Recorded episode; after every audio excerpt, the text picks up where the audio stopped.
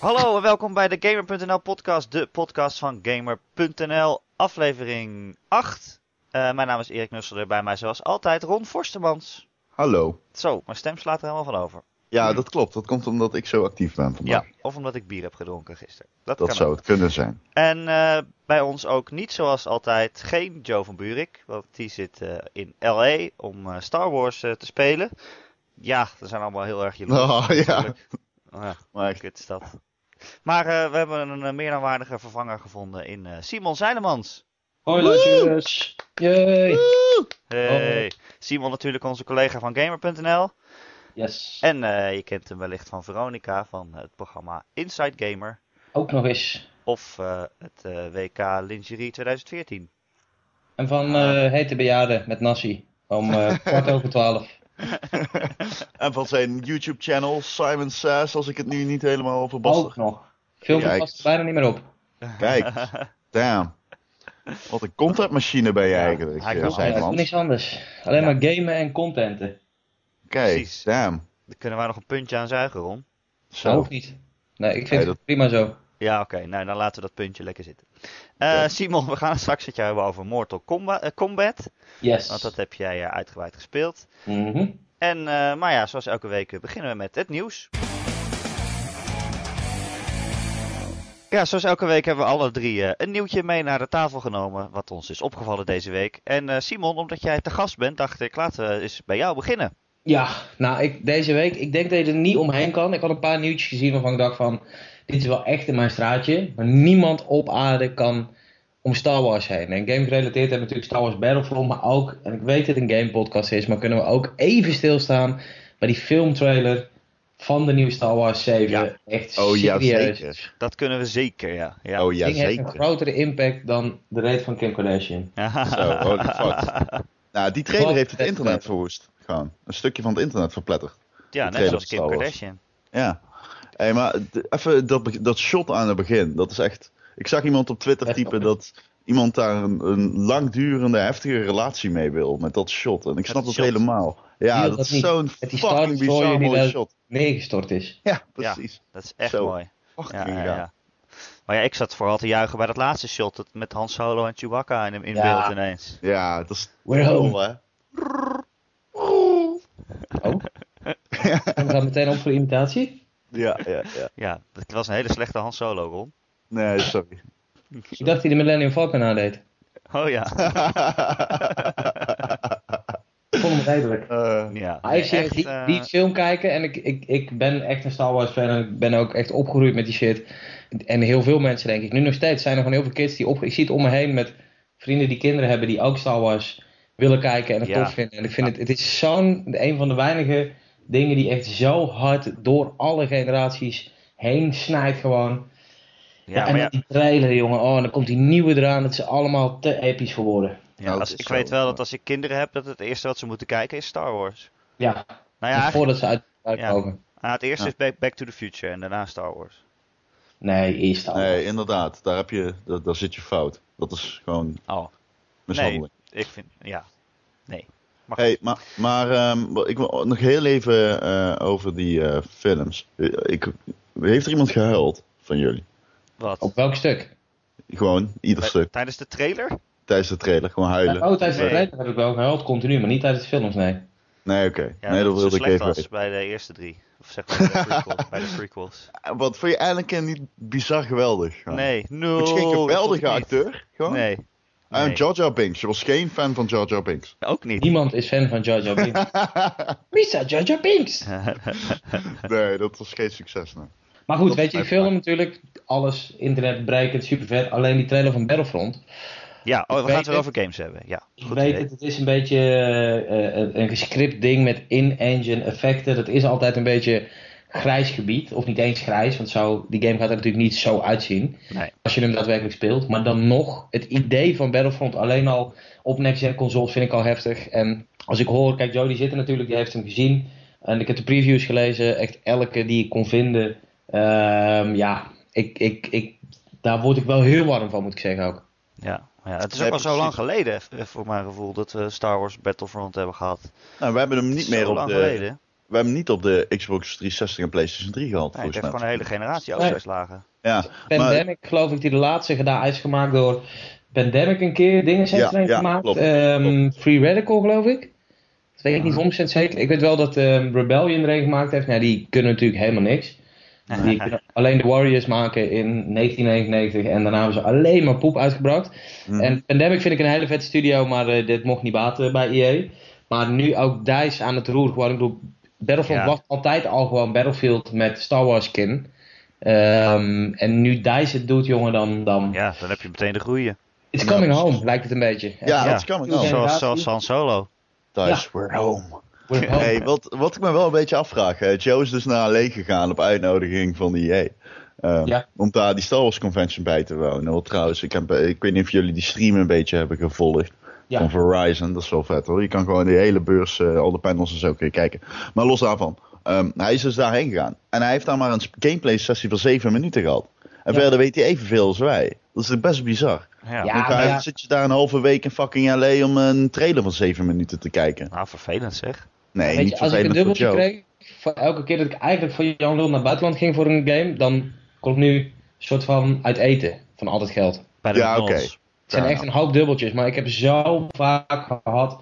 Dan ga je naar het buitenland, zie je eigenlijk niet echt iets. Dan zeggen ze: Oké, het embargo is 1 april. En dan half februari lekt de trailer of komt Game Informer uit. En dan zit je op je info. Dan heb je dezelfde info of minder dan dat het op het internet is. Alleen je bent wel van het buitenland geweest. Ja. Dus het is altijd, maar weet je, de ene keer is het heel nuttig en dan kun je daar de goede mensen spreken, noem het dan maar op. En de andere keer zit je daar en dan ga je naar huis toe en denk je: Ik heb eigenlijk had net zo goed thuis kunnen blijven. En iemand had me een USB-stick met het filmpje kunnen geven. Dat is zo. Nee, ja, ik zeg het een beetje omdat ik het zelf ook een keer heb meegemaakt bij eh, Destiny. Toen kreeg ik een panel van een uur en er werd één minuut aan gameplay footage gezien. En elke keer als ik de vraag stelde, maar wat is het nou eigenlijk? Is het een MMO? Eh, is het nou een inreiging van co-op levels? Wat is het? Zeiden Ja. ze, well, we'd like to... uh, We'll, po- we'll post you on that information later. En, en what the fuck, weet je al. Zeg gewoon, what the fuck. Waarom nodig je mij uit om, als je niets vrij wilt Nou. geven? Ik wil geen fucking kaak in deze PR-machine zijn. Je, met een G, hè? Met een G, Geen ja. geen geen, pik. Ik wil Nee. niet de pik van de pik. Ik wil niet dat ik andere PR-machines neuk. De Maar- big relations wil je niet zijn. We- Nee. Weet je nog dat ik gewoon met jou mee was toen? Ja, dat klopt, ja. Dat is Ja, waar. Oh, dat, was het, Oh, waren jullie ook nog met z'n tweeën? Dat was een epische trip, denk ik nu steeds. Ron is daar een man geworden in plaats van een jongen. Dat was het Oh. moment. Oh, wat heb je precies met hem gedaan? Simon? Oh, Alles shut veranderd. Nee, ik heb niks gedaan, maar Ron heeft, eh, is daar wel eh, een, een fase van zijn leven doorgegaan, denk ik. Oh, dit vind ik wel een interessant verhaal. Ik zal, ter ere van Ron zal ik het niet vertellen, maar ik wil wel even zeggen over die trip. Dat ik, ik weet wat Ron bedoelt, want ik was ook daar. We zijn naar Bungie gegaan toen. En eh, alle informatie die we kregen was eigenlijk niks. Alleen ik vond het wel waardevol om daar de studio's binnen te komen. En toch die mensen te spreken. En het is inderdaad wat Ron zei, weet je, er er was een panel eigenlijk met niks. We zagen echt één shot van iemand met een gun op de maan, wat ook niet super interessant was. Maar, en ik, ik, ik moet zeggen dat ik het wel waardevol vond. We zijn er toen drie dagen heen geweest, eh, gewoon heen gevlogen, het ding gehad en volgende dag weer naar huis. Ehm, maar toch, weet je, daar in die studio lopen en een beetje die mensen gewoon de sfeer proeven. Sowieso Bungie is best wel een bijzondere studio. Ook, weet je, er zit, als je binnenkomt, zit aan de linkerkant meteen een gigantische klimmuur bijvoorbeeld. Eh, ze hebben allemaal toernooien daar intern met bekers en allemaal een beetje die cultuur proeven van die studio en alvast een eerste blik werpen op dat project. Ik vond het wel iets waardevols, maar aan de andere kant, ik weet ook nog dat ik toen een preview schreef en dat ik ook dacht van, ik weet niet echt wat ik kan zeggen over de game. Eh, hoe kom ik bij de duizend woorden?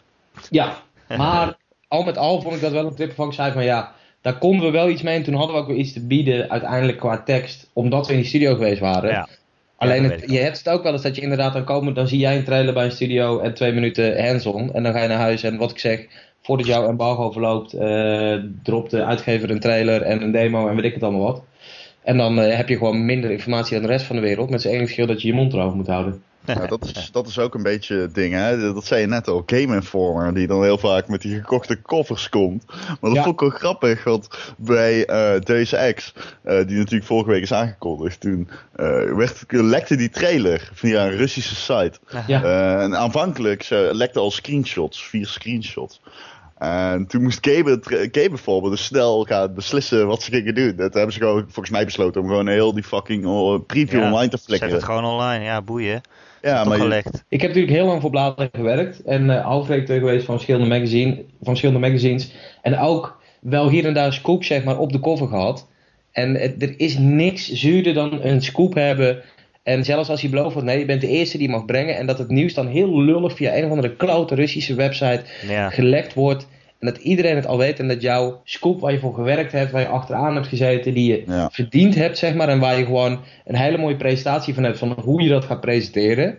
Middels jouw magazine, zeg maar. Dat die op een hele lullige wijze gelekt wordt. Er is echt letterlijk niks zuurders dan dat. Nee, Oké, misschien wel letterlijk, maar bedoel. Een su- Figuurlijk gezien is er niks zuurders. ja. nee. Nou, leuk zo, Fair dat enough. Simon er is, zo'n inkijkje in, eh, Ja, in inderdaad. al dat. Maar even terug naar Star Wars dan, Simon. Oké. Ja, Ik, eh ik eh, verheugde me eigenlijk wel op, op zo'n single-player campaign. Dat je nog even zo'n leuk Star Wars verhaal krijgt. Misschien gerelateerd aan de film waar je dan doorheen kan spelen. Maar dat schijnt er dus helemaal niet in te zitten. nee, ja, dat vind ik jammer. Maar eh, ik Hey, kan jongens. best wel mee leven als het er een beetje ook maar zo gaat uitzien. En de multiplayer wordt vet. Ik bedoel, Battlefield speel ik eigenlijk ook geen singleplayer. Hey, en als jongens. ze het eruit halen, ga ik ook zeuren. Ik ga jullie hier even onderbreken, want dit is gewoon vloeken in de kerk. Je wilt? DICE een singleplayer campagne laten maken? Nee, ik wil een Star Wars singleplayer. Ik wil gewoon een Star Wars singleplayer. Dat, dat wil ik graag, ja. Dat is Ja, toch dan zou ik... Is- eh, het, universum waar de meeste verhalen in te vertellen zijn. En dan krijg je KOTOR is een, is eh, een jammer? half jaar geleden uitgekomen op iOS. Ik zou zeggen, download hem. Ja, maar die heb ik al lang gespeeld natuurlijk. Hey, laat DICE alsjeblieft lekker een multiplayer game maken. En, Ja, ik vind het Nou. jammer, maar niet. eh, ik, ik, ik ben wel, kijk, als alle games nu gecanceld worden en de wereld zegt: hey, we gaan alleen nog maar Star Wars games maken. Of het nu race games of vechten of Ja, podracing. ja, Podracing, awesome. alleen maar Masters of the Terrakassi Fighters, weet ik het wat. Ik wil elke game ook voor mij een Star Wars game zijn. Oké, zelfs als het zo'n dansgame is waarin je Han Solo eh zingt. Ja, of, bam. eh, Hup in de kantina. Tu, tu, tu, tu, tu, tu. Ja, ja, ja, ja, ja. oké. Oh, daar zie ik wel iets in gaan. Ja. hey, dat brengt ons misschien naar het volgende nieuwtje. over muziek gesproken. Ja, lekker bruggetje, Erik. Over Nice. muziekgames gesproken, Ron. Die heeft ook een nieuwtje meegenomen. Eh, inderdaad. Eh, het zal niemand ontgaan zijn dat Guitar Hero, de nieuwste telg in eh, de Guitar Hero reeks is aangekondigd. Met de eh, toepasselijke subtitel Live. Eh, want eh, je speelt voor een live publiek daadwerkelijk. Het idee is dat je meer een rockster bent dan in de vorige delen. Dat je echt die feel krijgt van, ah, ik speel kut. En het eh, publiek reageert kut. Of, ah, ik speel goed en ik voel me echt een rockstar, want iedereen gaat uit zijn dak. Eh, het is een echte Guitar Hero in die zin dat het alleen nog maar een gitaar heeft. Geen drums, geen mic, eh, geen basgitaar. Gewoon een gi- frontgitaar. Ja. Eh, daarnaast wordt het ontwikkeld door Freestyle Games. Dat in het verre verleden ooit... Eh, ja, DJ Hero. En ik weet niet, Oh, ik ja. heb hem destijds gespeeld. Ik vond dat echt een toffe eh, kijk op eh, dat hele eh Guitar Hero gebeuren. ja. Ehm, ik vond het best wel vermakelijk. Ja, precies. Het ding was alleen, je had natuurlijk dan weer een nieuwe peripheral nodig. En dat kwam, dan, heel veel mensen zijn daarom denk ik een beetje afgehaakt. Dat was ongeveer gelijktijdig met dat hele, oh heb ik nu weer een nieuwe gitaar nodig om rockband te spelen, weet je wel. Ja. Ehm, dus de, de- heel veel mensen zijn daar een beetje in afgehaakt. Maar DJ was een goede game, dus dat wil zeggen dat ze het wel kunnen. Ehm, en eh, er wordt ook iets aan de gameplay getorrent. Want in plaats van de gekleurde knoppen die je eerst had, zeg maar, eh, heb je nu twee rijden met eh, drie zwart-wit knoppen. Dus Ja. hoe dat zich Een echt. soort, meer een soort van piano lijkt het dan. Op de gitaar geplakt. Nou, eh, kijk, je hebt zes snaren. Gitano. Fucking hell. Nee, maar je hebt zeg maar die zes snaren normaal op een gitaar. En volgens mij is het idee meer dat iedere fret Oh. op een gitaar een eh, afbeelding op het scherm is. Op die, Ja, ja. die, die eh, gitaarlijn die door het beeld scrolt. Ja, nou ja je, Daarnaast, denkt, je denkt Sorry, snel bij, dat, bij de Guitar Hero van ja, hoe moeilijk kunnen ze het dan maken met, met zes van die knopjes. Maar ik heb ook wel eens zo'n stukje gezien dat je echt de meest bizarre combinaties moet doen. En dan drie, drie bepaalde knoppen tegelijk en dan een heel riedeltje. Dus het wordt ook wel echt heel moeilijk. dat eh, zit er wel aan te komen. Ik moet zeggen, de, de trailer die dus, eh, waar, waar de gameplay in uit de doeken werd gedaan, eh, vond ik echt nergens op slaan. Ik snap er echt, ik snap er nog steeds geen kut van als ik die trailer zie. Die overigens ook gelekt was, natuurlijk, van tevoren. Oh ja, door dat een Franse ja. krant volgens mij. Ja, dat klopt. Een. Franse krant. Ik weet dat dat... die, eh, eh, ze waren die gehackt of zo? Of was dat weer een ander verhaal? Nee, ze Nee, nee, nee. snel geplaatst. En de, het erge was dat er gewoon eh, ook hier weer partijen waren die gewoon afspraken hadden. en die die informatie hadden. En die mochten ze om half vijf mochten ze die gaan plaatsen. Eh, dus iedereen die gewoon netjes aan de regels hield, die deed dat. En eh, vervolgens om één uur 's middags was het... oh ja, hier is trouwens alle info al. Die alle zeg maar, eerlijke media straks om half vijf gaan eh, laten vallen. Ja, ja, ja, Ja, ja, ja. misschien is het ook niet zo slim om het. Ik lees nu dat Le Monde is. Dat is waarschijnlijk niet de allerslimste krant om het aan te geven. Maar eh, dat Nee, was hij. mond Het is wel een houden. hoor. Oh god, Het waren meerdere tegelijk een kranten. woord gehad. Maar buiten het feit of die gelekt is en hoe en wat er allemaal nieuw in is, zit er nog daadwerkelijk iemand hierop te wachten? Nou, Ik bedoel, ik zag de aankondiging, ik dacht, what year is this? Nou, Eh, ja, dat snap ik wel. Dat we je hadden het in een vorige podcast over rock, eh, rock, rockband. Ja? En dat ble- bleek toch wel dat wij daar wel op zaten te wachten. Oké, dan heb ik niks gezegd. Ron, eh, Ron althans. Ja, nou, maar- nee. Kijk, wat in mijn filosofie is zeg maar dit. Guitar Hero is een serie die moet zich weer bewijzen. En Rockband, daarvan weet je dat het goed is. Ja. Dus, rockband zou ik net zo min op zitten wachten, om heel eerlijk te zijn. nou, het is niet Misschien zo ik dat ik... hoor, dat ik gewoon klaar ben met die... Nee, ik ben het wel met je eens. Ik ben het wel met je eens. Ik snap best wel dat mensen zoiets hebben van... ik heb geen zin meer om al die peripherals eh, af te stoffen en uit, de- eh, uit de kast te trekken. Dat is Ja. iets waar, ik- waar is- ik me prima aan kan vinden. Het is ook wel zo dat, dat, kijk, dat was natuurlijk zo, omdat er heel veel Guitar Heroes en rockbands uitkwamen. Op een gegeven moment waren het zat, maar dat is ook best wel weer een paar jaar geleden. En er zijn nu weer allemaal nieuwe gamers die dat misschien nou weer opnieuw leuk gaan vinden. Ja, wij hebben dat natuurlijk allemaal meegemaakt, maar er zijn ook eh, mensen die eh 10, 15 jaar jonger zijn dan wij en die dat nu voor het eerst allemaal zien. Nou, wat ik Ja. vooral, om het even Ja. te, te, te besluiten, wat ik vooral hoop is dat de bezieling een beetje terugkomt. Ik bedoel, als je kijkt naar Guitar en Rockband, dat zijn games die draaien op muziek. Dus er zit best wel wat, wat, wat, wat, wat- dat het moet een beetje ziel hebben en zo, weet je wel. Een beetje goede feel voor wat je aan het spelen bent. En toen op een gegeven moment was Guitar Hero zo losgetrokken van zijn roots, dat het, ah, ja, het was eigenlijk helemaal niet meer technisch om te, het was niet meer technisch leuk om te spelen en de bezieling was er eigenlijk helemaal uit. Het was gewoon een soort van commercieel trucje Ja. geworden, waaraan de hele top 40 werd doorgeladen.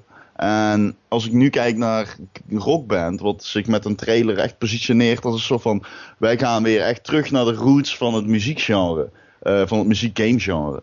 Ja, dat vind ik wel tof. Dus dan ben ik wel benieuwd. Ik hoop dat dit hetzelfde gaat doen. Maar wat ik al zei net, die Guitar Hero trailer. Ja, die slaat echt helemaal nergens op. Nee. Je ziet gewoon een gast. Want het is zo, dat hebben we nog niet gezegd. Het is een first person. Ja, Dus je staat op echt het publiek en je, je mede-bandleden, zeg maar, die zie je naast je. En dan, Ja, en ze beginnen allemaal in het begin van de trailer te zeuren. Omdat jij je, je fucking je, je, je, je lines kut speelt. En dan na de hand gaat het goed. En dan begint iedereen te juichen. Wordt er vuurwerk afgestoken. En, sp- en springt de leadzanger in het publiek. en dan kijk ik zo en denk ja. Who the nou? fuck cares? ja, Ik bedoel, dat het is echt old for this shit. Ja. Ja, well, for real. Ik vind het wel heel opvallend trouwens dat Rockband en Guitar Hero allebei tegelijkertijd terugkomen. Dat kan toch geen toeval zijn? Nee, dat is zeker geen toeval. Als ze, ze wel gewoon via de demographics samen hebben ontdekt, zowel EA als Activision, dat oké, Afzonderlijk van het is- elkaar. Precies, het is tijd, maar er is marge voor een nieuwe muziekgame. Maar Ja. dat zal geen toeval zijn. Nee. Oké, eh, dan heb ik ook nog een nieuwtje. Eh, namelijk een van de favoriete games op de PlayStation 3 van mij en volgens mij ook van Simon. eh, Nino Ja. Kuni. Die eh, lijkt een vervolg te krijgen voor de PlayStation 4. Eh, dat was die eh, Japanse RPG met, eh, met de graphics van eh, Studio Ghibli en, eh, en de RPG-heid van, eh, van Level 5. Dus eh, dat was gewoon echt een bijzonder goede en sprookjesachtige game. Waanzinnig. Ja, en eh, die ook nog eens eh, best wel goed verkocht. Dat was ook nog wel een, een, een verrassing. Dat zo'n zo'n soort niche game toch goed aansloeg. Dus ja, vervolg dat zat er eigenlijk al aan te komen. Dat het nu ook komt, dat is toch wel heel erg goed nieuws. Ik ben ook wel heel blij dat Simon er is. Want dit is volgens mij de eerste keer dat ik over een Japanse RPG kan beginnen. En dat er dan ook iemand iets terug gaat zeggen. Pak jullie moment, jongens. Simon, jij hebt die Ja, game al ja. helemaal kapot gespeeld, toch? Ja, ik heb het origineel ehm, eh, echt, echt letterlijk alles gehaald wat het te halen viel. Je kon daar, die kon je uitspelen in weet ik, 80 uur. En dan vervolgens kon je nog zes bazen opzoeken. Ehm, en als je die had verslagen, dan kon je nog één soort van Master of Time of zo, of Guardian of Time verslaan. En dat waren echt zeven, geloof ik, zeven echt post-verhaalbazen. dus dan had je hem uitgespeeld en had je die pas. En je had nog tientallen hunts van echt moeilijk tot makkelijk eh, qua monsters. Je kon alle monsters verzamelen en uitbouwen. En uiteindelijk, ik heb die game echt alle quests, alle sidequests, alle monsters, alle klote farming quests, alles gedaan in die game. En toen was ik er klaar mee, zeg maar. Toen heb ik hem helemaal uitgespeeld, hoefde ik hem dus nooit meer op te pakken. Er zit geen New Game Plus in of zo. Nee, En- maar hij is ook al best wel lang. Dus dat is, lijkt me Ja, ook hij is vrij overbodig. Maar, Vooral als je alles haalt. En ik heb nooit eh, gehoopt of actief, zeg maar, stilgestaan bij, ik zou willen. oh, waarom niet? En ik weet ook, omdat dat, kwam omdat het Ghibli involved was, zeg maar. En ik had zoiets van, die gaan dat niet nog een keer doen. Die zijn al niet zo aan de gaming scene, zeg maar. De, Nee. En ik, daar gebeurt ook van alles nu, dat mensen niet eens meer weten, weet je, waar gaat Ghibli heen in de toekomst. Dus ik denk, als ik niet ga hopen, dan mis ik hem niet. En ik had zo'n fantastische ervaring met origineel, dat ik zoiets had van, nou, het is genoeg, het is goed zo. En dan, ja, zie ik dat dat tweede deel zo goed als bevestigd is. Ja, dan moet ik wel even een traantje laten van geluk, ja. Ja, ja, mooi is dat. Ja, ik weet ook niet wat voor deals ze hebben met Studio Ghibli. Of ze dat in een contract hadden van, nou, mogen we niet gewoon jullie graphics gebruiken? Of dat zij nu ook weer echt eh, al die graphics gaan maken zelf. Of dat ze gewoon die stijl mogen en hun naam mogen gebruiken. Dat is natuurlijk ook de vraag. Nou, ze hebben wel echt heel erg. ehm, eh, kijk, Ghibli heeft heel actief meegewerkt. En die hebben ook altijd gezegd. Nou, eigenlijk hebben ze altijd gezegd: we gaan nooit games maken. Toen hebben ze dat dus wel gedaan met level 5. Ik denk ook dat weinig andere ontwikkelaars die mogelijkheid hadden eh, eh, kunnen hebben. Dat vertrouwen goed hadden daar in kunnen doen. Japan is groot. En eh, ze hebben heel actief meegewerkt. En ik kan me niet voorstellen dat iemand een, de Ghibli-naam mag gebruiken. of een Nino Kuni 2 mag maken. Ja, zonder dat Zonder ze meedoen. de- Ja. De echt directe en actieve invloed van, van Ghibli. Ik kan het me niet voorstellen. Ja. Nee, nee, dat kan ik me eigenlijk ook niet voorstellen. Daar heb je wel een punt. Ehm, ja, je hebt hem echt helemaal platinum gehaald. Hoeveel uur ben je dan wel niet kwijt, joh? Want ik had gewoon dat verhaal uitgespeeld. En ik zag nog wel van, ja, je kan nog wel andere dingetjes doen. Maar ja, als je daar aan gaat beginnen, dan ben je echt volgens mij honderden uren verder. Want het verhaal zelf, dat zat, daar zat ook zo, zo 50 uur in. Ik denk niet dat eh, ik langer doorheen dan was. 100 uur bezig ben geweest. Nee? Nee, eh, ik heb wel, ik heb op een gegeven moment echt 10 uur of zo gezeten op het, ehm, het farmen van bepaalde dingen die je van gouden draakjes kreeg, die bijna nooit verschenen. En Nee, dan nog precies. was een, een de hele lage frame erop. Eh, daar ben ik echt letterlijk 10 uur mee bezig geweest om één wapen te maken waar ik verder ook geen trofee of niks voor kreeg. Eh, maar ik denk dat ik echt wel rond, het, rond de 70, 80 uur echt wel alles gehaald heb. Maar ik weet niet of ik ik, ik zou het niet eens terug kunnen zoeken volgens mij. Maar eh, het, het was geen honderden uren, zeker niet. Oh, nou, het, het leek mij in ieder geval heel veel werk. Dat heb ik ook altijd bij Final Fantasies. Dat vind ik ook geweldige Ja. spellen. Maar bijvoorbeeld na Final Fantasy 7, dan kan je nog allemaal eh, andere eindbazen verslaan. En eh, de weapons of, eh hoe heet die ook alweer? Ultimate Weapons of zo eh, maken. Diamond ja, Weapon, Emerald Weapon. ja, ja. precies. Maar dat heb ik eigenlijk ook nooit gedaan. Ik heb wel later nog filmpjes gekeken van hoe het dan zou zijn. Maar dat vind ik dan toch wel weer te ver gaan. Ik speel die RPG's vooral voor het verhaal. Ja, Ik heb het ook niet, maar voor mij is het meer de werelden en de reis, zeg maar, waar, waarom ik het echt zo bijzonder vind. En ik merkte ook wel, want eh sidestep je naar een ander nieuwtje, bijvoorbeeld Star Ocean 5 is aangekondigd. En Oh ja. ehm, ik ben best wel een liefhebber van Star Ocean, meer van de originele delen, de eerste twee. ja. Ehm, en dat, ik weet nu al, dat gaat echt een hele, hele traditionele RPG worden. Square Enix gaat daar echt, ik, ik, ik baseer het op niks buiten gewoon een beetje een kijk op de markt. Ja. Dat die game gewoon echt een traditionele Star Ocean game wordt. En daarmee ook een traditionele RPG. En ik merk dat ik er niet meer in kom. Wat ik ook speel, alles wat traditioneel is in dat genre, dat heb ik, daar heb ik zoveel uren van mijn leven ingestoken. Weet je, ten tijde van Wild Arms en Legend of Dragoon, Chrono Cross, Final Fantasy, noem maar op Ja, dat ik gewoon nu echt, ik kan er gewoon niet meer inkomen in dat soort traditionele games. En daarom zo Final Fantasy eh 15 of die, eh, die Type Zero die laatst is uitgekomen, die echt nieuwe dingen doen. Ja, ik moet zeggen dat daar best wel, eh, dat, dat zijn wel de dingen in de genre waar ik naar uitkijk. En Nino Ja. Kuni dan, dat die gewoon fucking gruwelijk is. Ja, oh, dat is wel grappig dat je dat zegt. Ik heb volgens mij een beetje hetzelfde. Dat besef ik me nu dan pas. Maar dat ik denk, als ik zo'n zo'n nieuwe J, eh, JRPG zie, dat, dat lijkt altijd een soort berg. Eh, Ja. je, je weet dat je er tientallen uren kwijt aan bent en dat je moet grinden. En dan, je weet ook dat als je het eenmaal aan het spelen bent, dan vind ik het wel leuk. Maar, Maar je moet eerst je er aan begint, 10 uur heen, ja, voor het leuk wordt. Ja, ben ik het met je eens. Maar ik ben nou bijvoorbeeld eh, Rainbow Moon aan het spelen op de Vita als ik in de trein zit. Oké. Dat is dus een half uurtje per keer. Dat is ook echt zo'n klassieke. eh, eh, nou ja, het is een beetje turn-based strategiegevechten. En dan verder een overworld met quests waar je doorheen loopt. Ja. En het is een half uurtje per keer in de trein. Dat schiet natuurlijk niet op. Maar ik vind het wel elke keer een half uurtje leuk. Ja.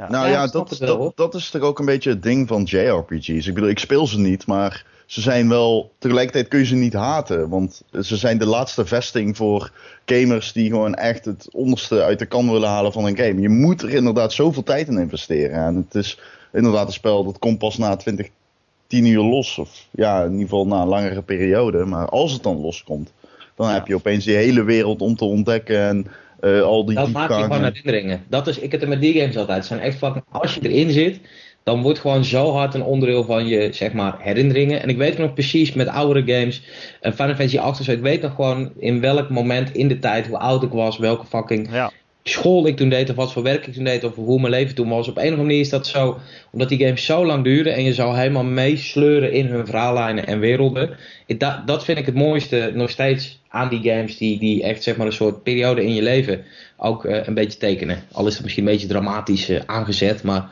jullie snappen wel wat ik bedoel. Nou ja, dat komt natuurlijk ook omdat ze inderdaad zo lang duren. Ze tekenen een periode waarschijnlijk. Ja, maar ze hebben ook echt, want je, je zit er zo lang in, in die wereld en in die personages, dat als er dan iets met ze gebeurt, ik noem een bepaald moment in Final Fantasy 7, als dat zo gebeurt, dan, uh, dan, ben je, dan zit je er al zo lang in en dan heb je zo'n connectie mee dat je er ook wel echt, uh, ja, dat laat gewoon iets achter in je, in je, in je geheugen. Tenzij je tot aan dat moment echt niks met Eris hebt gedaan. Omdat je haar echt zwaar leem vond en zoiets had. Hé, hey, ze wordt neergestoken. Oké, okay, later. Maar was, was, jij dat Ja, dan? dat was ik zeker. Dat was ik zeker, okay. ja. Dat kon jou niks schelen, oké. Nee, ik had niks met haar gedaan. Ik vond haar niet interessant. Ik vond Tifa tof en zo. Ja, en Tifa was guys. leuker. En toen ging zij dood en dacht ik, ja, oké, okay, dat zou ik niet maar op ook.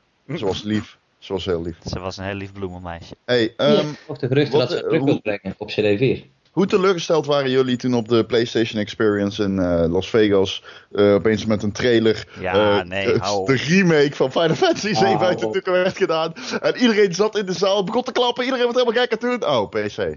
Grootste trollactie aller tijden.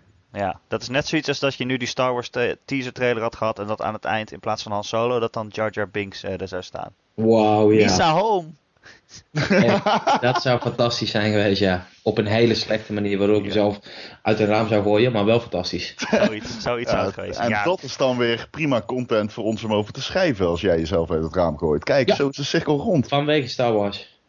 Ja, nee, ja het was echt een, dat was echt een lullig moment. Want ze hebben natuurlijk toen uh, PlayStation 3 uitkwam die tech demo laten zien uh, van kijk, zo zou Final Fantasy 7 eruit zien als dat we het ons best zouden doen. En dat hebben ze vervolgens nooit gedaan. En Het zitten er al. 20 jaar op te wachten. En het gaat ook nooit gebeuren, tenzij ze bijna failliet Ja. zijn en ze moeten Kijk, nog iets doen. eh, maar we snap, eh, snappen jullie dat nou? Dat je een game die. Je hebt zeg maar een, een remake binnen handbereik. Waarop een. eh, nou, los van je core community ook nog een hele grote, nieuw, een, een grote nieuwe groep gamers zit te wachten, zeg maar. Of die daarmee in aanraking zouden willen komen. En dan maak je hem niet. Nou, snap Wat is dat? Ze kunnen dat alleen maar fout doen, die game Ik snap het. remaken. Ja. Weet je wat het is? Ehm, buiten het feit dat het inderdaad, wat, wat, wat Erik zegt, eh, ze kunnen het bijna alleen maar fout doen. En ze kunnen die Mhm. remake maken. Ja. Alleen, het- ik heb bijna nergens een groter hekel aan dan dat het hele internet schreeuwt: wow, we moeten Kid Icarus terug hebben. We moeten een nieuwe Kid Icarus game. En 90% van die mensen die dat continu roepen, hebben nog nooit in hun leven Kid Icarus gespeeld. En die denken dan van, oh ja, dit is tof. En die gaan er in hun hoofd halen ze dat ze daar een nieuwe game van willen. Vervolgens komt die game uit, zegt Nintendo eindelijk van, nou oké, goed, jullie roepen er al vijf jaar omdat het zo tof zou zijn. Terwijl die eerste game ook helemaal tam was. Het gaat ook, waarom zou je daar een vervolg op willen buiten? Ik bedoel, dat was gewoon een, een 8-bit dingetje. En het was toen de tijd een aardige game, maar niet, er was geen enkele reden om 15 jaar later om een vervolg te roepen. nee. En vervolgens komt er een Kid Icarus game en niemand geeft een fuck. En ineens Nee, houdt niemand deze geeft mond ene fuck inderdaad. Dat is wel Zelf- waar, ja. Killer Instinct, vanaf het moment dat eh, Microsoft eh, Killer, In- of, eh, Rare heeft gekocht, iedereen wow, Killer Instinct, Killer Instinct. Rare brengt Killer Instinct. Oké, de game is kut. Laten we daar Ja. eerlijk in zijn, maar vervolgens niemand geeft meer een fuck erop. Mensen schreeuwen graag, weet je wel. En zo'n Final Fantasy remake zou dan echt wel meer indruk maken. En, en zou wel echt wel verkopen. Maar wat eh, eh, Square Enix nu heeft, is een, een soort van onaantastbare legende met Final Fantasy 7. En om dat overboord te gaan gooien met een remake, waardoor mensen ineens gaan zeggen: Ja, het is toch eh, niet meer zo goed de tand destijds van staan. Ja, het is niet zo leuk. Dan zou ik ook zeggen: Square, hou hem lekker. En Ja. breng gewoon een volgende Chrono Cross 2. Later. Oh ja, en dat is jouw Ja. ding, hè? Ja. Nee, ik, ik ben het wel mee eens inderdaad. eh, je moet eh, niet tonen aan nostalgie. Dan laat het maar gewoon lekker hetzelfde zijn. En, eh, maar weet je wat ook nog een ding is? Daarom heb ik best wel een hekel aan retro gamen. Ja, we gaan hier heel off topic. ja, maar we goed, zitten doe het in het toch. nieuws, maar goed, ga verder. Ik doe het Ja. toch heel eventjes. Ehm, waar, waar, waar ik echt een hekel aan heb aan retro gamen, is dat je, je hebt gewoon kans dat je gewoon je nostalgie gewoon verplettert eigenlijk. Met, door, Ja. door er opnieuw in te duiken. Ja, Want dingen zijn beter in je hoofd dan ze daadwerkelijk waren destijds. En het is eigenlijk jammer om dan met een, nieuwe kritische oog, dat je door al die games die je daarna gespeeld hebt, hebt bemachtigd, dan opeens het spel te gaan analyseren en erachter te komen dat dit toch wel best kut was. En het heel raar is dat je die link destijds niet hebt gelegd, et cetera, et cetera. Nou, wat dat Ja. betreft is Final Fantasy 7 daar een goed voorbeeld van. Want als ik dat nu speel, heb ik onlangs nog gedaan, dan denk ik, jezus, was het echt zo lelijk. Terwijl in mijn hoofd heb je zo'n scène dat Sephiroth in het vuur staat. En dat ik echt als klein kind dacht, jezus, oh wat een enge dude. Echt En het vuur hebben. is super echt. Echter wordt Ja. het niet. En als je dat nu speelt, dan denk je, nou, was dat het nou? Wat dat betreft, eh, eh, oudere spellen, die hebben de tand destijds dan weer beter doorstaan. Dus Ja, Final, gewoon Fantasy pixel 6, Final Fantasy 6 is veel beter te spelen. Ja, kun je vandaag de dag aanzetten en is Ja, waanzinnig. Ja, spelen. absoluut Ja. mee eens. Die pixel Ja. sprites, daar daar veroudert niks aan. Oké jongens, eh, tot zover het nieuws. Eh, we gaan het zo hebben over eh, Mortal Kombat. Een grote game die afgelopen week uitkwam is Mortal Kombat. En eh, onze Simon die heeft die eh, uitgebreid gespeeld. Simon, eh, Mortal Kombat, dat ken ik eh, vooral uit mijn jeugd. En dat we allemaal zeiden, wow, kijk eens wat een coole fatalities. Eh, is het nog steeds die game van vroeger? Ja. Het is precies dat mensen gaan er nu naar kijken en zeggen, kijk eens wat cool die fatalities. Eh, oh, Er is een hoop veranderd wel. En die serie heeft ook een hoop doorgemaakt. Een hoop meer dieptepunten dan hoogtepunten na de eerste drie delen. ja. Maar NetherRealm had de reboot een aantal jaar geleden echt goed op de kaart gezet. Mhm. Eh, met, eh, die, met die X-ray moves en eh, gewoon het hele gameplay systeem wat veel sneller en, en beter en diepgaander was. En een hele coole story mode ehm, die wel campy en cliché was. En ja, eigenlijk bouwen ze precies op die game bouwen ze voort. Het is niet... eh, ik vind het vooral iets minder dood. In die vorige Mortal Kombat ging je echt de hele geschiedeniswet herschreven, zeg maar. Dus daar maak je echt alles mee van, van ja, waar, je, waar mee opgegroeid bent. Dat vond ik heel tof. Dat is nu iets anders, maar nog steeds is het heerlijk campy en, en eh, tof. Met leuke nieuwe personages en meer diepgang. En het gaat een beetje over generaties heen, eh, wat ook wel lachen is. Ja, en voor de verder is het gewoon de vorige Mortal Kombat, maar dan gefine-tuned. Ja, oké. Dus hij is wel beter dan de vorige eigenlijk. Eh, goed nou, het is gewoon volgens dezelfde categorie eigenlijk. Ik, ik zou niet beter doen, omdat ik het. de- de- Er zijn wel verbeteringen. Eh, zoals bijvoorbeeld dat je in de levels nu dingen kan doen. Eh, er zijn echt nieuwere personages. ehm, die ook echt wel een, een tik anders spelen dan dat we gewend zijn. Dat vind ik altijd wel fijn in fighters. Vooral als je een beetje op niveau speelt. Maar voor de verder rest. eh, ehm, ja, ik, ik zou ze allebei hetzelfde inschatten. Ik zou niet zeggen de ene is per se beter dan de ander. En eh, zeg maar, ja, als vergeleken met andere fighters. Vorige week hadden we het er een beetje over van Mortal Kombat. Dat het, dit eigenlijk een soort van makkelijkere versie van Street Fighter is. Ja, dat zijn ja, twee... Ja, het, is- ja, ik denk dat Ron kan zeggen. Ja, Het zijn twee verschillende games. En heeft hij gelijk. Ja. Ja, nee, Ja. Street Fighter is echt, het, gaat, het draait zoveel meer om zoning en om frames en om eh, eh, allemaal dingen die veel diep, dieper gaan. En Mortal Kombat kun je ook wel zo spelen. Weet je, je kunt op frames gaan spelen. eh, en zoning is natuurlijk belangrijk. Het heeft al die facetten. Alleen het is een, een, een- om te beginnen, het, denk ik, nou toegankelijk wil ik ook niet eens zeggen. Maar is nou, dat denk, makkelijker. dat denk ik dus wel. Want ik denk dat wel dat het meer een game is. Dat als ik het aan mijn vriendin geef en die drukt een beetje op knoppen, dat er dan allemaal coole dingen gebeuren. Ja, dat is het. Het is makkelijker om spectaculaire gevechten te laten Ja, zien. precies. Hetzelfde heeft, is Dead is daar ook beter in. Maar als jij zeg maar twee titanen in deze eh, scene zeg maar, tegenover elkaar zet, dan is Street Fighter nog altijd de game die, die dan echt zeg maar voorbij Mortal Kombat of Dead or Alive of zo echt schittert. Omdat die dieper gaat. En het is moeilijker om daar een spectaculair vecht, eh, gevecht neer te zetten. Ja, wat niet wegneemt dat Mortal Kombat wel gewoon... eh, en ik vind dat Street Fighter dat ook doet hoor. Maar die cateren echt alles. Van beginners tot echt gevorderde spelers. Nou, ik heb, ik heb bij Street Fighter wel vaak dat ik denk, oké, en wat moet ik nou precies doen? Dat al die moves, eh, terwijl bij, bij Mortal Kombat inderdaad dat ik wat sneller wat leuks uit de knoppen kan toveren. Ja, het is veel makkelijker om, om spectaculaire shit te doen en vuurballen in het rond te gooien en, en ijs en noem het allemaal maar op.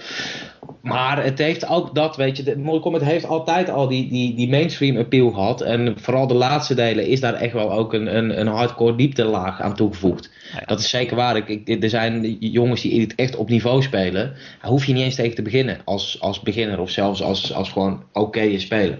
Dus die, eh, dat doet die game heel goed. En er zijn weinig fighters die dat goed doen. Eigenlijk tonen ze daar niet zo heel veel aan in dit deel. Juist om die reden, omdat die vorige zo succes was. Maar dat, is, dat vind ik dan dat vind ik wel interessant, want ik heb die vorige eh, gerecenseerd. En het was voor mij vooral een soort van herinterpretatie van mijn nostalgie. Je had die Johnny Cage en Goro, ik bedoel, alle herkenbaarheid zat er gewoon in. Ja, Eh, maar het was wel weer opeens weer relevant, omdat het gewoon gelikte gameplay was. En ehm, de, het, was, het, zag, er- het zag er vet uit. En wat je al zegt, je had die X-ray moves en, en shit. Maar deze game, als ik die beelden zie, dan heb ik niet het gevoel dat die echt heel erg veel daarvan verschilt. Voor mijn gevoel is het gewoon alsof de vorige game eh, overgetild is naar de nieuwe generatie. En verder kun je mij niet echt uit. Ik kan niet uit die beelden opmaken. Oh, dus dat hebben ze nu gedaan. Snap je Nou, een beetje wat ik bedoel? Ja, het, het is een beetje te kort door de bocht, maar deels heb je ook gelijk. Ehm, het ding is, kijk, die vorige die had impact. Omdat alle Mortal Kombat's daarvoor, ze begonnen, eigenlijk begon dit, dit hele verhaal begon met uh, Mortal Kombat vs. DC. Um, die, die hele snelle speelstijl, uh, um, en dat, dat deden ze heel goed. Toen met die reboot van Mortal Kombat, zeg maar deel 9, um, hebben ze het echt geperfectioneerd en fantastisch op de kaart gezet. En die hele tijdlijn was één grote trip down memory lane voor zeg maar uh, fans van het eerste uur. En dat was fantastisch. En daarom heeft die game heel veel impact gehad. En nu zeggen ze ook van, nou weet je, we hebben een succesvolle reboot gehad. Dat doe je natuurlijk niet het deel daarop meteen weer. Dus borduur je verder. En de impact is misschien kleiner, maar weet je, de toevoegingen van de personages, die, die zijn best wel waardevol. En uh, er zijn ook personages die absoluut niet waardevol zijn. Maar je hebt gelijk in de zin van dat de impact kleiner is doet de game heel veel anders. Nou, eigenlijk ook niet veel interessants wat nieuw is. Je hebt bijvoorbeeld een faction systeem. Um, waarmee je, uh, zeg maar, als je vecht en gevechten wint, dan kun je zeg maar, punten verdienen voor jouw faction. En iedereen die die game speelt zit bij een faction. En dan speel je weer beloningen vrij als jouw faction de meeste punten heeft. Maar ja, het is gewoon eigenlijk een beetje gelul om de kern heen. En die kern, die is gewoon heel erg vergelijkbaar met, uh, met de, de vorige Mortal Kombat. Maar ja, ik vind het niet erg, man. Kijk, Street Fighter doet het al sinds het begin. En or Alive ook. En Soul Calibur ook. En er zijn altijd worden er aanpassingen gemaakt. Alleen de basis, de kern, blijft gewoon heel erg hetzelfde. Precies, maar daarmee zeg je eigenlijk dat Mortal Kombat niet teleur kan stellen als het trouw blijft aan wat het in die reboot zo goed heeft gedaan. Uh, nou, het stelt teleur in die zin van het is geen grote stap vooruit. Het is een stapje vooruit. Met kleine toevoegingen. Um, en uh, het, het, ik weet niet man, maar sowieso weet je, het, het is, ik zie fighting games en opvolgers zijn heel vaak bijna map packs, weet je wel. Mm-hmm. Nieuwe fighters, nieuwe levels. Um, en in het geval van, van Mortal Kombat, die hebben de, uh, het voordeel dat er gewoon echt een verhaalmodus in zit van, van misschien wel 5, 6 uur lang, die echt de moeite waard is. Dat is gewoon wat deze game moet zijn nu. En nog zeker twee delen kunnen ze op deze kern voortborduren. En met de nieuwe verhaalmodus, een paar extra tweaks, nieuwe personages, nieuwe levels, dan, dan zijn heel veel mensen tevreden. En terecht, denk ik. Je kunt niet verwachten dat ze elke keer die, die, die stap gaan maken die, die de reboot maakte. Nee, dat mag je zeker niet verwachten. Maar ik, ik was, wat ik wel interessant vond, was hoe ze hem op de markt hebben gezet. Um, ze hebben gewoon massaal ingezet op wat het tofste is, de fatalities. En, voor dat, en dan, dan, dat neemt mij zeg maar, terug naar dat schoolplein waarop je zeg maar, overlegde met je vrienden van nou, hoe vet is die fatality van Johnny Cage als zijn hoofd eraf schopt, weet je wel. En dat is wel denk ik het grootste charme van Mortal, Mortal Kombat. Um, gewoon de bruutheid van de actie. Ja. Ik kan me wel voorstellen dat mensen die er nu mee in aanraking komen, en dan bedoel ik dus echt op de kinders, dat zij hetzelfde ervaren als wij deden destijds toen Mortal Kombat echt net op de markt stond. Nou, dat is even verschil. Dat ze nu het schoolplein opkopen komen en aan elkaar vragen, hey, welke vertelt die heb jij gisteren gekocht?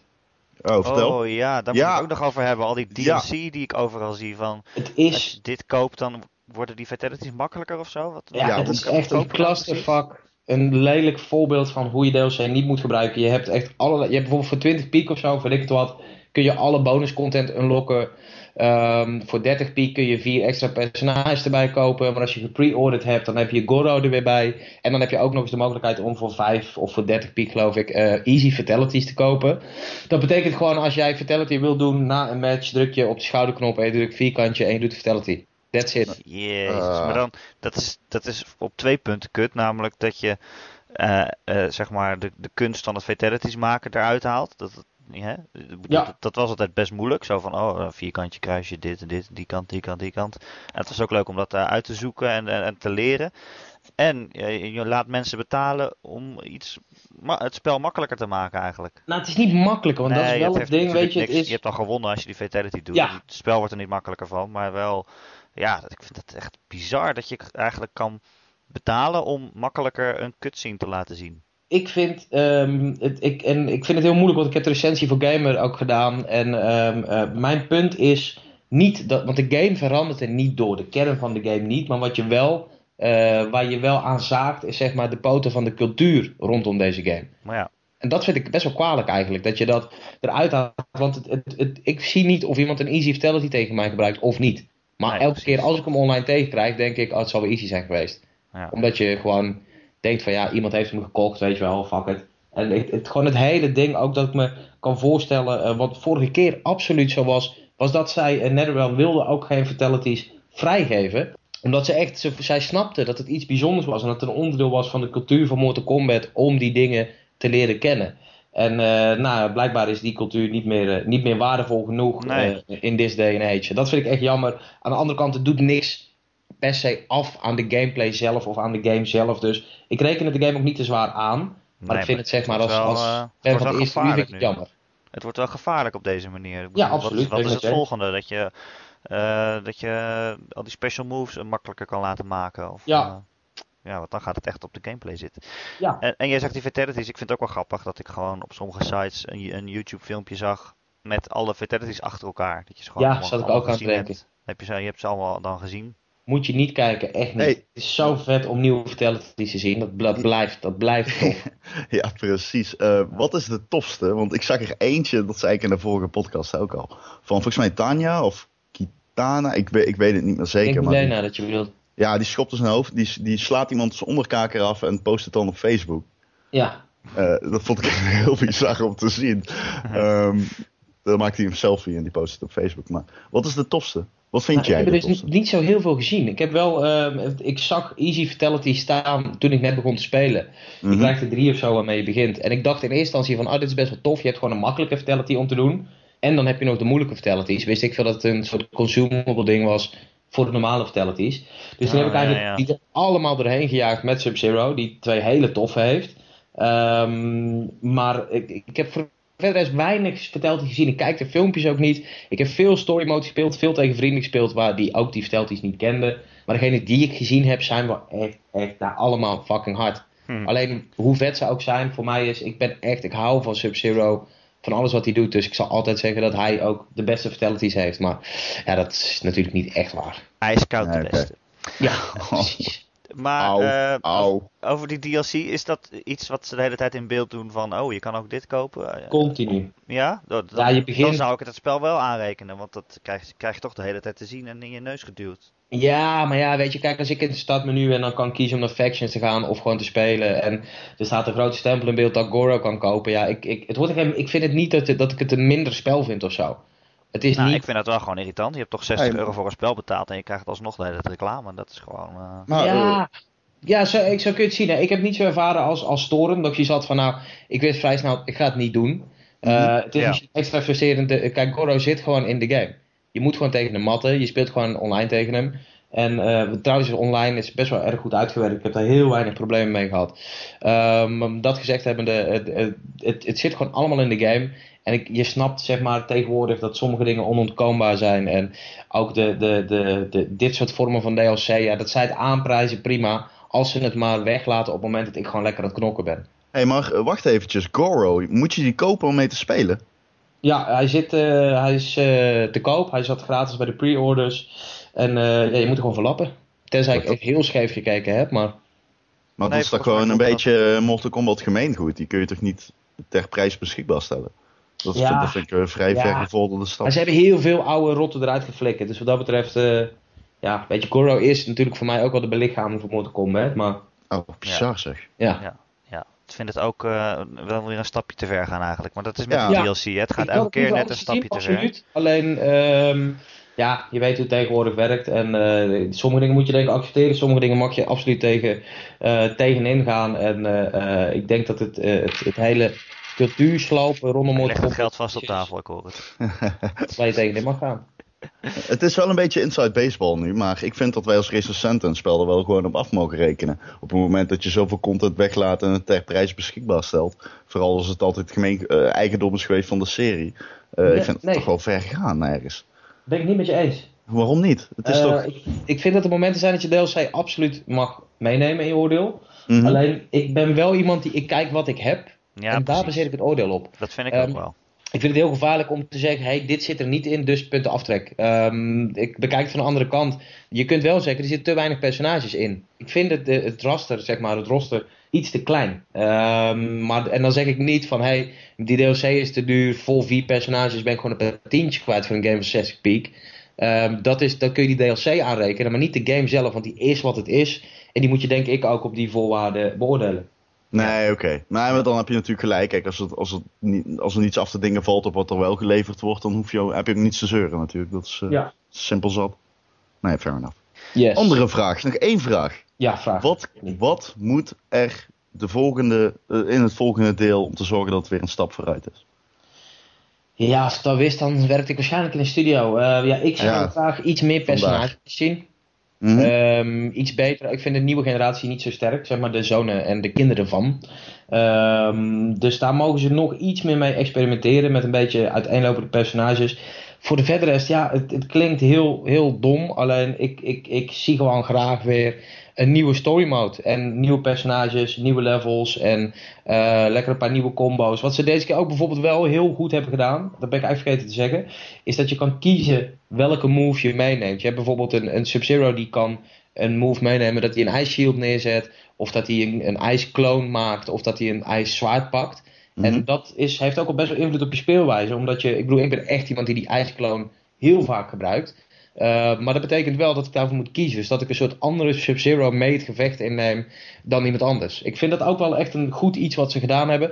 Daar mogen ze nog meer in doen. Um, ja, en voor de verdere rest weet ik het. Het, het gaat gewoon lekker. Ze hoeven niet al te veel te sleutelen. Ze kunnen op deze basis nog best wel uh, na één of twee delen vooruit. Mits de verhalen tof blijven en nieuwe personages de moeite waard blijven.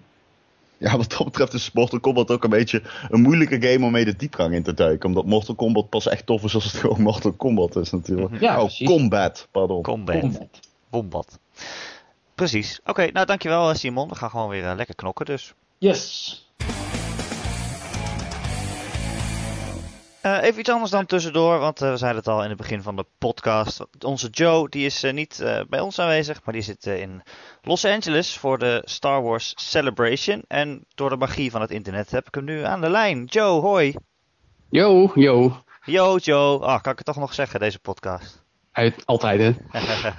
Hoe is het daar? Goed. Zonnig? Goed, ja, lekker, lekker weer. Ja, dat ja, wel, ja. Net, net, net, net ontbeten. Uh, hoewel dat natuurlijk een beetje irrelevant is, want uh, ik weet niet hoe laat dit geluisterd wordt. Nee, en, ja, maar het is in ieder geval uh, zes uur eerder daar. Acht uur. Acht uur eerder. negen zelfs. Oh, jeetjes. Nou, oké, okay, dan Ja. is het bij jou heel vroeg. Um, Dus- Vertel, de Star Wars Celebration. Ben je helemaal ondergedompeld in alles wat Star Wars is? Nou, een collega zei heel treffend, als je hier rondloopt ga je twijfelen aan hoe leuk je Star Wars vindt. Want ik bedoel, ik heb ze allemaal met liefde vaak gezien en ik weet het nodige van Star Wars. Maar als je hier op Celebration rondloopt en ziet wat voor mensen er komen en vooral hoe ze er komen en waar ze het over hebben en hoe ze doen, dan, ehm, dan zou je zeggen dat het een soort religie is. Oh. En dat is eh, ja, heel, eh, heel apart. Het is wel leuk hoor, het is een beetje overweldigend, het is een beetje wennen. En op een gegeven moment merk je wel dat het voor iedereen gewoon een heel mooi feestje is. Feestje, eh, 150 50.000 mensen worden verwacht. Dus zeg maar een heel groot feest. Uh, maar het is gewoon hartstikke gaaf om het een keer mee te maken. Ja, het zijn echt eigenlijk de grootste Star Wars fans ter wereld. Dus als jij er dan rondloopt, dan denk je van ja, zo leuk vind ik het nou ook weer niet. Nou ja, dat is wat cru gezegd, maar daar komt het wel op neer. Oké. Okay. Uh, ja, je bent natuurlijk eigenlijk uh, voor de game ook, Star Wars Battlefront. Je hebt het even gespeeld. Yep. Hoe, hoe was het? Nou, helaas heb ik niet kunnen spelen. Niemand Oh. heeft kunnen spelen. Nee, je hebt een het ging om een, gehad. ja, waar ook. Nou, er is een presentatie geweest, maar we hebben wel directe gameplay gezien. Dat gaat ook vaker zo. Als je op de E3 of Gamescom bent, krijg je ook wel eens op die manier een game die nog in ontwikkeling is, uh, uh, zo, zo te beleven. en dat was eigenlijk, als je de trailer gezien hebt van Star Wars Battlefront, was het gameplay van wat je in de trailer ziet. Dat is een, ja, een, een slag in de bossen van, van Endor, de, de, de, de maan waar ze in episode 6 zijn. Um, en ja, dat, dat, dat is een, een, een, uh, een, een gevechtscène dat begint in het bos. En dan strijden rebellen tegen de stormtroopers. Die komen langs op speederbikes. Uh, en nou, er wordt, uh, er wordt uh, een, een, vuurgevecht uitgevochten. En dan komt er opeens een ATST langs. Zo'n looptank op met, op met twee poten. Die wordt opgeblazen met een, met een missile launcher voor, door een rebel met een jetpack. en dan wordt er, wordt er gesniped. dan wordt er ook gewisseld naar derde persoons cameraperspectief. Dat is nieuw. Kan zowel eerste persoon als derde persoon. en dan doet er opeens een AT-AT op. Zo'n zo'n vierpotige metalen monster. nou, die kunnen ze natuurlijk niet verslaan. Dus dan wordt er een escade Y-Wing bommenwerpers opgeroepen. Uh, en die, die halen hem neer. En uh, dan vluchten de rebellen een bunker in. En dan denk je, nou, uh, hier zijn we veilig. En opeens een van je maten hangt dan bungelend in de lucht en die stikt. En dan weet je al hoe laat het is. En dan komt Darth Vader. En die hak je in mootjes. Zo gaat het meestal als Darth Vader komt. Precies. ja, de verwachtingen zijn natuurlijk hoog gespannen voor deze game. Wat is jouw eerste indruk? Is het, gaat het het waarmaken? Nou, mijn eerste indruk is in alle eerlijkheid dat het een beetje generiek aanvoelt. Er zijn wel mensen die dan heel cynisch of sceptisch zeggen, nou het is een reskin van Battlefield. Dat is het ook weer niet, maar je ziet wel dat ja, gewoon logischerwijs de, foundations, uh, vooral technisch en qua, qua spelmechanieken van, van Battlefield hier gebruikt worden. Uh, en dat is op zich goed nieuws. Uh, maar ik merk nog niet helemaal de onderscheidende factor dat het echt Star Wars maakt. Is natuurlijk, ja, alles is Star Wars qua modellen en muziek en sfeer. En, en gewoon, ja, je, zit, je, je hebt wel het gevoel dat je, dat je daar door die film loopt. maar qua gameplay komt dat nog niet helemaal naar voren. Misschien dat dat ook juist een beetje aan, aan designkeuzes ligt. Je kan dan, wat ik zei, switchen tussen eerste persoons en derde persoons perspectief. Maar ik vond bijvoorbeeld als je derde persoons perspectief doet, niet, niet in cover, niet achter bomen zitten of zo. En het is allemaal een beetje statisch. Uh, dat gaat natuurlijk ook aan die demo liggen. Maar ik heb nog niet helemaal het idee dat de dynamiek die jij in zo'n gevecht in de film ziet, dat je die ook echt voelt terwijl je zelf speelt. Het is nog iets, iets, te, iets te standaard shooter, zeg maar. Ja, we zeiden net ook al een beetje dat het eigenlijk gewoon Battlefield in een, uh, in een Star Wars eh, jasje is. Een, een Star Wars skin.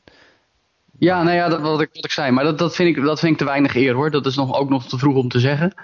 Uh, maar er mag nog wel wat meer onderscheiding in komen dan alleen maar ja, de Star Wars content. Ja, oké. Okay.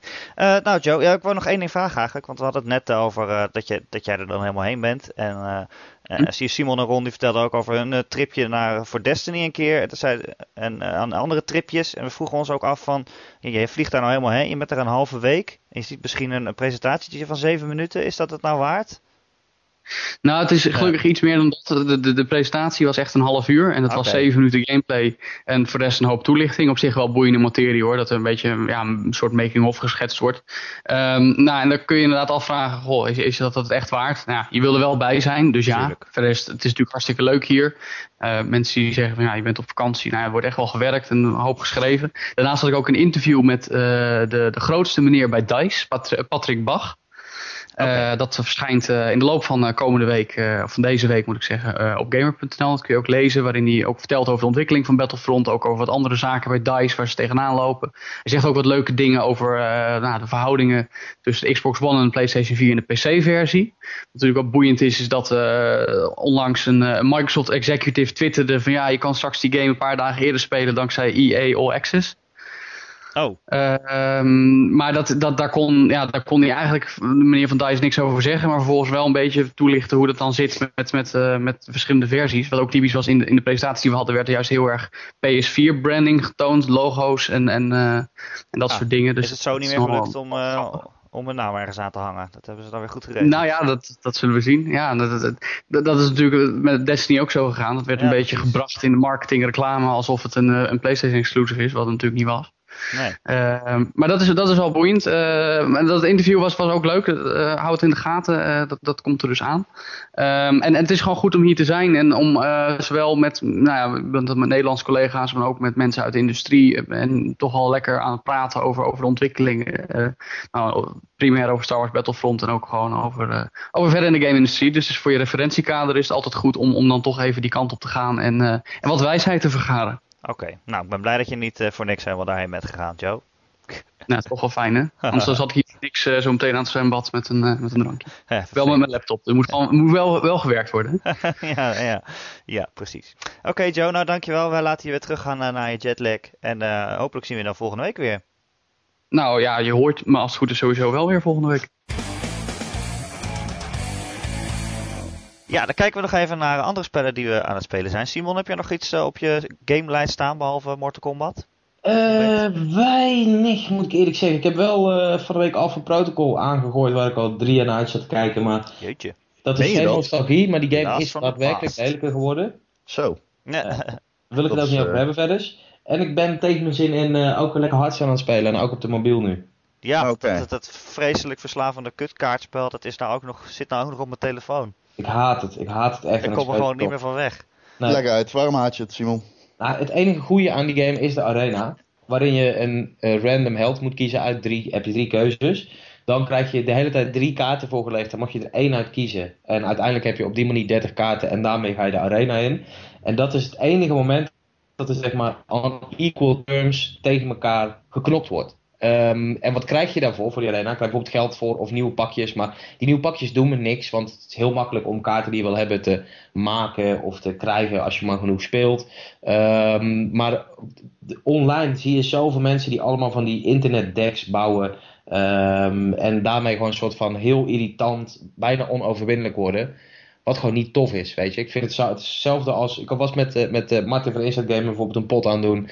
Die had een deck laten bouwen door de nummer 4 speler van de wereld of zo. Ja, en die roept me ass. Denk van ja, hetzelfde als ik tegen iemand zeg... Zullen we online een potje FIFA doen? En ik nodig kampioen, wereldkampioen van FIFA uit en die geeft de controle. Dan heb ik ook niet zelf gewonnen, weet je wel. Ja, het is nee, hetzelfde als wat met Magic the Gathering gebeurt altijd. Dat echte ja. kaartspel, zeg maar dat is ook altijd, uh, dan denk je van, oh, er komt een nieuwe serie kaarten uit. Oh, vet, we gaan kijken wat er allemaal in zit. Maar op een gegeven moment zijn er gewoon de topspelers. Die hebben er dan vijf kaarten uitgekozen uit die hele set. Die goed, heel goed zijn. En dan maken er dan een deck van. En iedereen speelt dan hetzelfde deck. Ja, en dan, ja. maakt het, dan komt het ineens komt het zoveel op geluk aan. Want het is ook niet. Weet je, je kunt heel lang over tactiek lullen. Maar als jij zo'n deck hebt, dan kan mijn hond nog wel winnen van je. Ja. Dus aan het einde van de rit, dan, dan ben je niet meer aan het spelen. Zo van, oh kijk, kijk, ik weiger die decks op te zoeken. Of daarin mee te gaan. Ik speel gewoon lekker met wat ik leuke kaarten vind. En waar ik een soort van leuke strategieën in vind. Daar doe ik het aardig mee. Maar ik moet zo lang wachten voordat ik weer, zeg maar, entry fee voor die arena verzameld heb. Wat de ja. enige plek is waar iets leuks te halen is. En wat ik in die arena win, is dan ook nog eens een keer iets waar ik niks aan heb om die reden nog in te komen. Tenzij ik dus geld win. Mhm. Ja. Maar goed, voor de verdere rest, uh, hoeveel ik het ook haat, ik uh, ben er wel weer uh, redelijk, redelijk veel mee bezig. Dus misschien moet ik gewoon mijn mond houden en me overgeven ja. aan Hearthstone. Wat zo kut is aan Hearthstone op de mobiel is dat je tijdens een potje gebeld kan worden. Ja. En, en dan lig je eruit. Daarom bel ik Martin twee keer per minuut. Gewoon ja. Mam, niet nu bellen. Ik ben ja. aan het gamen. Nee, dat is een uh, lastig inderdaad. Ron, wat ben jij nog aan het spelen? Ik uh, ben op dit moment eigenlijk af aan het ronden. Ori, of the, Ori and the Blind Forest. Oh, ja. um, we hebben het hier nog niet echt over die game gehad. En ik heb hem dit weekend, ik heb echt de tijd genomen om er gewoon in te duiken in die game. Ik wilde hem eigenlijk uitspelen, dat is niet gelukt. En toen moest ik in, in de werkweek weer gewoon werken. Uh, dus ik, ben er nog, ik, ben er, ik heb hem nog niet uitgespeeld, maar ik ben wel een heel eind. En wat een vette game is dat. En hoe spectaculair is het dat je tegenwoordig voor 20 euro gewoon een game kunt kopen. Waar je eigenlijk uh, van kunt zeggen dat die misschien nog wel beter is dan het leeuwendeel aan AAA games. Dat tegenwoordig ja. met heel die PR-molen en al op je af wordt ge, ge, ge, ja, gegooid eigenlijk. Uh, nee, Ori and the Blind Forest is echt een must. Als je die game niet hebt gespeeld, heb je echt iets gemist. Um, die, die, die, game is zo vet. Het is zo'n uh, tof, uh, toffe kijk op uh, zeg maar een, een, een, oud genre waarvan je eigenlijk niet meer echt weet of het nou nog. ja, het is, het is geen Metroidvania, maar het is ook weer. Jawel. Ook weer, ja, ook weer wel, hè, maar het, het, ik weet niet. Het, het, is. Kijk, we hebben het natuurlijk Action Verge, is nu net, is nu net uit bijvoorbeeld. Ja, dat is ook zo'n heel. Ja, precies. En dat is zo'n hele hardcore titel. Hij is heel moeilijk. Titan Souls, ander genre, maar uh, hetzelfde idee. Extreem moeilijk. Um, maar, maar Ori is echt. Het is niet heel moeilijk, maar wel heel belonend. Dus. Dus hoe ver ben je? Uh, ik heb nu vier World Events gehad. Uh, hoe ja. kun je zeggen dat die game niet moeilijk is? Er zitten echt fantastisch moeilijke, knijten moeilijke stukken in. Oké, okay, tot nu toe heb ik er nog vrij weinig moeite mee gehad. Ik uh, moet ook zeggen, af en toe dan kom je op van die stukjes, wat natuurlijk typerend is voor Metroidvania, dat je uh, weet van oké, okay, hier heb ik gewoon een uh, double jump nodig, dus ik moet eventjes wachten tot ik die wel heb. Ja. ik moet nog waarschijnlijk een paar keer terugrennen in dat gedeelte waarbij ik zeg maar toen heb besloten om gewoon dat te negeren. Ja. ik kan me best voorstellen dat er stukken zijn die moeilijk worden, maar ik vond hem niet zo moeilijk als, als hij in sommige recensies die ik heb gelezen werd geportretteerd. Nee. Zeg maar. Ik ben het verder ook met alles wat je over deze game zegt eens. Dit is een must play, absoluut. Ja, nou ja. dan ga ik hem ook maar eens kopen. En uh, wat ik ga spelen is uh, State of Decay voor de Xbox One. Um, ik heb die game destijds gespeeld. State of Decay? Ja, destijds, uh, ik weet niet of je weet welke game dat is. Dat is een uh, zombie survival game. Ja. Kwam destijds uit op de PlayStation 3 en Xbox 360 een hele gebuggy game was het toen. Eigenlijk nog niet af. Uh, ook zonder co-op mode. Terwijl die alles in die game schreeuwde gewoon co-op. Je wilde gewoon die wereld samen uh, doorlopen met het maatje. En je, je, hebt zeg maar uh, outposts die je moet ver, ver, veroveren. Je moet gewoon zien te overleven, een community op te bouwen. En ga je dood, dan word je een nieuw personage. En ja, beleef je zeg maar het hele avontuur opnieuw. Maar wel vanaf het punt dat je bent doodgegaan. Dus dat maakt het dan wel weer tof. Maar vanuit iemand die, want er zit ook een RPG gedeelte in, die dus eh, je begint er met de schone lei dan, maar in hetzelfde klimaat als waarin je bent doodgegaan. Dus een soort van never-ending circle is het. Eh, ik heb hem destijds voor de Xbox 360 niet uitgespeeld, om de simpele reden dat het gewoon te buggy was. Ik wilde er niet zoveel tijd in investeren. Maar ik vond het wel heel leuk. Dus ik ga hem nu recenseren voor Gamer. En ik eh, ben echt heel psyched om gewoon nogmaals in die game te duiken. En nu hopelijk op een manier dat ik vanaf begin af aan denk: oké, dit is mijn investering waard. Gewoon. Ik word hier niet dadelijk genaaid omdat er opeens een auto uit het niets over me heen rijdt. Wat dus nog wel eens gebeurde in het eh, vorige deel. Het was gewoon buggy. Toen zakte ik opeens op de grond en zo. En dan was je gewoon je save kwijt. Oké, nou ik ben benieuwd wat je er gaat, van gaat vinden. Ik zet, eh, we gaan het lezen. Ik eh, heb deze week eh, gestoeid met de demo van Dimension Drive. Dat is een indie game van een van die Nederlandse ontwikkelaars die ook eh, toen bij ons op de Dutch Comic Con stond. eh, die we ook geïnterviewd hebben in de podcast. En dat is een eh, shoot 'em up met een leuke twist. Namelijk het zijn twee shoot 'em ups tegelijk. En je teleport van de ene kant van het scherm naar de andere kant van het scherm. Dus je hebt links een wereld en rechts een wereld. En je moet ze allebei tegelijk in de gaten houden. En dat is wel grappig, ga ik nog even vertellen. Ik heb ze deze week geïnterviewd, die lui. En dat komt deze week op de site. Maar ik wil alvast verklappen dat de mensen die deze space game maken ook in het echte leven eh, engineers zijn bij de European Space Agency. Dus ze weten echt eh, precies hoe de ruimte werkt. En zij zijn dan degene die nu eh, die, die space game maken. Dat vond ik wel grappig. De European echt, Space Agency, is ja, dat, eh, zijn- zijn, zijn- is, is dat uit Berlijn? Die ook die, eh, die, de, de, dat device op de... Ja, SpaceX inderdaad. Die hebben toch ook dat ding op de asteroid gezet laatst. Eh, drone. ja, ja, ja, dat klopt. Dat klopt. Oh, ja, de, ESA. Rosetta. Ja, dus het zijn echte rocket scientists die dan ook nog even een game maken in hun vrije tijd. Dat vond ik wel grappig. Eh, en die staan nu op Kickstarter. En ondanks dat ik niet zo van Kickstarter hou, zoals we vorige podcast hebben ontdekt, eh, ik denk ik meld het toch maar even. Dat ze er staan. Nou, eh, jongens, volgens mij kunnen we dan afronden. Simon, dankjewel dat je te gast wilde zijn. Ja, graag gedaan. Leuk. Wil je nog je tv-programma pluggen? Wanneer ben je weer op tv? Nee, ik heb wat zo'n hekel aan als mensen dat doen. Dan gaan ze weer zeggen, ja, vijf voor half zeven op vrijdag op Veronica en s'avonds herhaling en op zaterdagavond ook. Vind ik altijd zo jammer, dus dat ga ik niet doen. Nee, moet je ook niet doen. Moet je ook niet doen. Ik ben blij dat je het niet deed. Nee. Eh, Ron, dank je ook, dankjewel dat je er was. Hey Erik, dankjewel dat jij er was, jongen. En Ja, luisteraars, eh, luisteraars ook bedankt. Eh, elke maandag dus een nieuwe podcast op onze site gamer.nl te downloaden of te luisteren via YouTube. Of natuurlijk eh, via iTunes. En dan kan je dan ook abonneren. En als je daar dan toch in de buurt bent, laat dan gelijk ook even een sterrenrating achter. En dan kan je ook even vertellen wat je ervan vond. En wat Ja, jong- of Jongens, doe dat nou eens eventjes voor ons. Laat nou eens eventjes die rating achter. Wij willen iets meer ratings krijgen, zodat we ook opgenomen worden in het relevante lijstje met podcasts. Ja, In zijn heel iTunes. relevant. Wij zijn super relevant. En Ja. nieuw, zoals ons door iTunes laatst eh, verteld werd. Hè? We stonden in het rijtje met nieuw en relevant. Stonden we. Ja, tevens een- nieuw eh, en tegelijkertijd relevant. Dat Ja, wat een mijlpaal, wat een mijlpaal. Ja. Maar laat even een recensie achter met sterretjes en eh, zeg even dat we awesome zijn. Precies. Of kut. Als jullie vragen hebben voor de podcast, laat ze dan achter on, in de reacties onder dit bericht op gamer.nl of mail ze naar erik.gamer.nl. Erik met een K, apenstaartje gamer.nl. En dan eh, zien we jullie volgende week weer.